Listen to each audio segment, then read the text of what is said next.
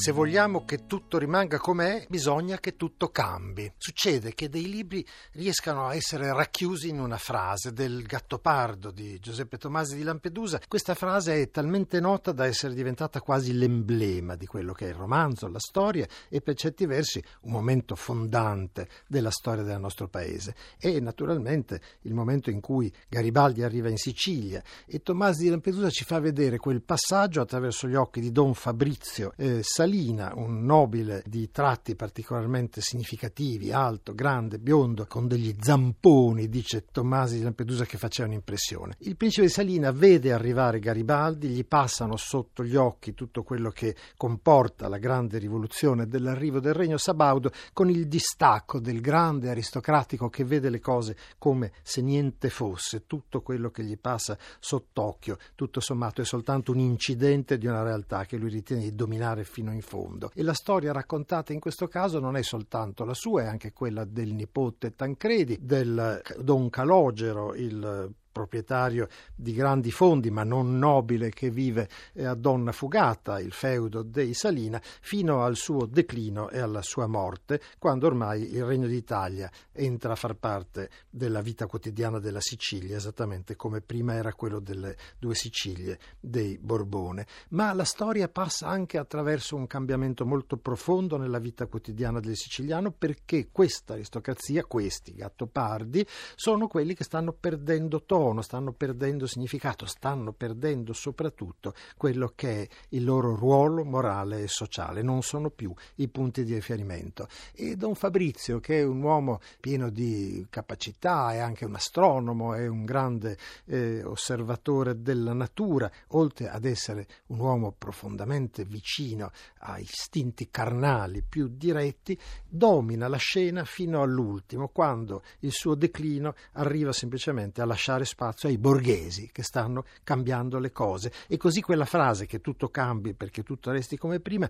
significa fondamentalmente che ci sarà un'altra borghesia, un'altra classe dirigente, qualcosa che può sostituire i grandi gattopardi. Quello che eh, Don Fabrizio di Salina ritiene di essere il gattopardo dal pelo liscio e profumato che si prepara a sbranare gli sciacalletti, si ritrova a un certo punto di fronte a una borghesia talmente aggressiva che se li divorerà i gattopardi. E questo non soltanto perché il nipote sposerà la figlia di Don Calogero, ma perché Don Calogero è quello che lo stesso Salina indica all'autorità che viene a offrirgli un seggio nel Senato piemontese come unico candidato Don Calogero. Perché? Perché tutto sommato il principe di Salina non ne vuole sapere, dice che pensa che questo Chevalier che viene a offrirgli il seggio eh, senatoriale gli faccia un gran piacere, ma in realtà lì in quell'incontro, nel momento in cui il principe di Salina incontra Chevalier, si svolge la parte centrale del dramma, perché nel momento in cui Chevalier gli spiega che cosa vuol dire fare il senatore del regno, per il principe di Salina la risposta è semplice. Noi siciliani siamo stati avvezzi da una lunghissima egemonia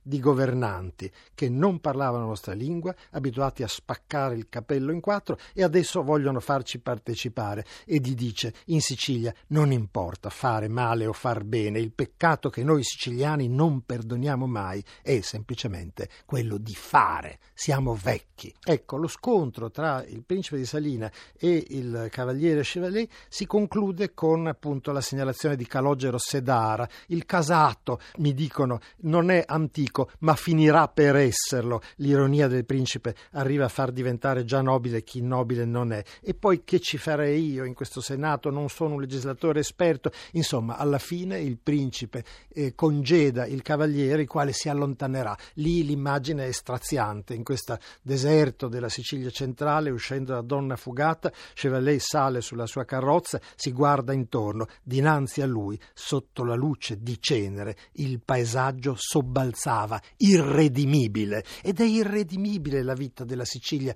che ci descrive Tomasi di Lampedusa, perché lì dentro non c'è assolutamente possibilità di cambiare, appunto. Tutto quello che accade è fondamentalmente legato a una sopravvivenza di potentati che sono sempre uguali come dice Tancredi fin dall'inizio, uno sopperisce l'altro e così anche quando l'inizio del declino del principe di Salina gli toglie senso, sarà suo figlio, sposato alla figlia di Don Calogero, a prendere il suo posto, a trasformarsi in quella classe dominante che per generazioni si è sostituita l'una all'altra fino ad arrivare a concretizzare il nuovo regno. Ora, nella dimensione del principe di Salina è talmente logico che queste cose avvengano che per lui è impossibile ottenere la distinzione, la delicatezza di un vero aristocratico senza che i suoi antenati non abbiano dilapidato una mezza dozzina di grossi patrimoni. Quello è il meccanismo, bisogna essere dei dilapidatori e questo gattopardo imponente con le sue zampate abituato a risolvere qualunque problema a un certo punto capirà di non avere più nessuna possibilità di risolvere niente. Una parte della neghitosità, dell'acquiescenza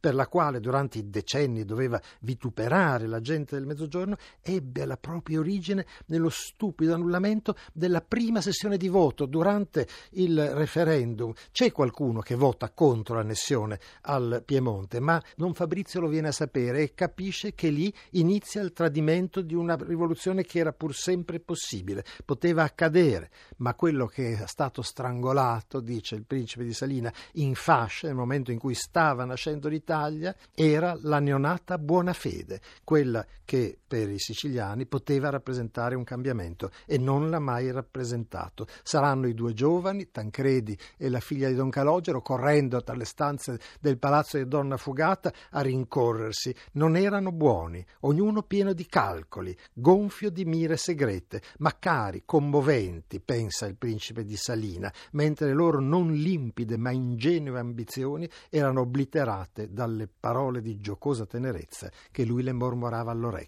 Dunque, dentro una storia d'amore c'è anche la storia del paese che inizia e che è la nuova qualità di vita della Sicilia sotto il regno di Sardegna. È una cosa positiva? No, non è possibile dirlo perché la continuità nasconde dentro di sé la delusione per un regno che, come è stato allora, forse è ancora oggi, non è mai stato digerito fino in fondo da quei gattopardi che consideravano i nuovi arrivati soltanto degli sciacalletti.